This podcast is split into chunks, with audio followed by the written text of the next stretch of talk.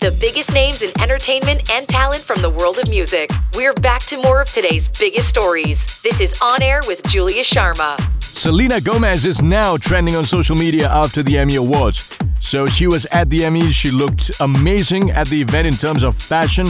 A lot of fans have been talking about how she looks awesome at the event. So a lot of comments on social media. In fact, one of them said, Tonight is all about Selena Gomez. Also, along with Selena Gomez, guess what? Lizzo is also an Emmy winner. Her reality TV show got the award at the Emmy Awards in Los Angeles. On Air with Julia Sharma returns in a moment with more of today's biggest celebrity news. Follow us on all of our social media handles.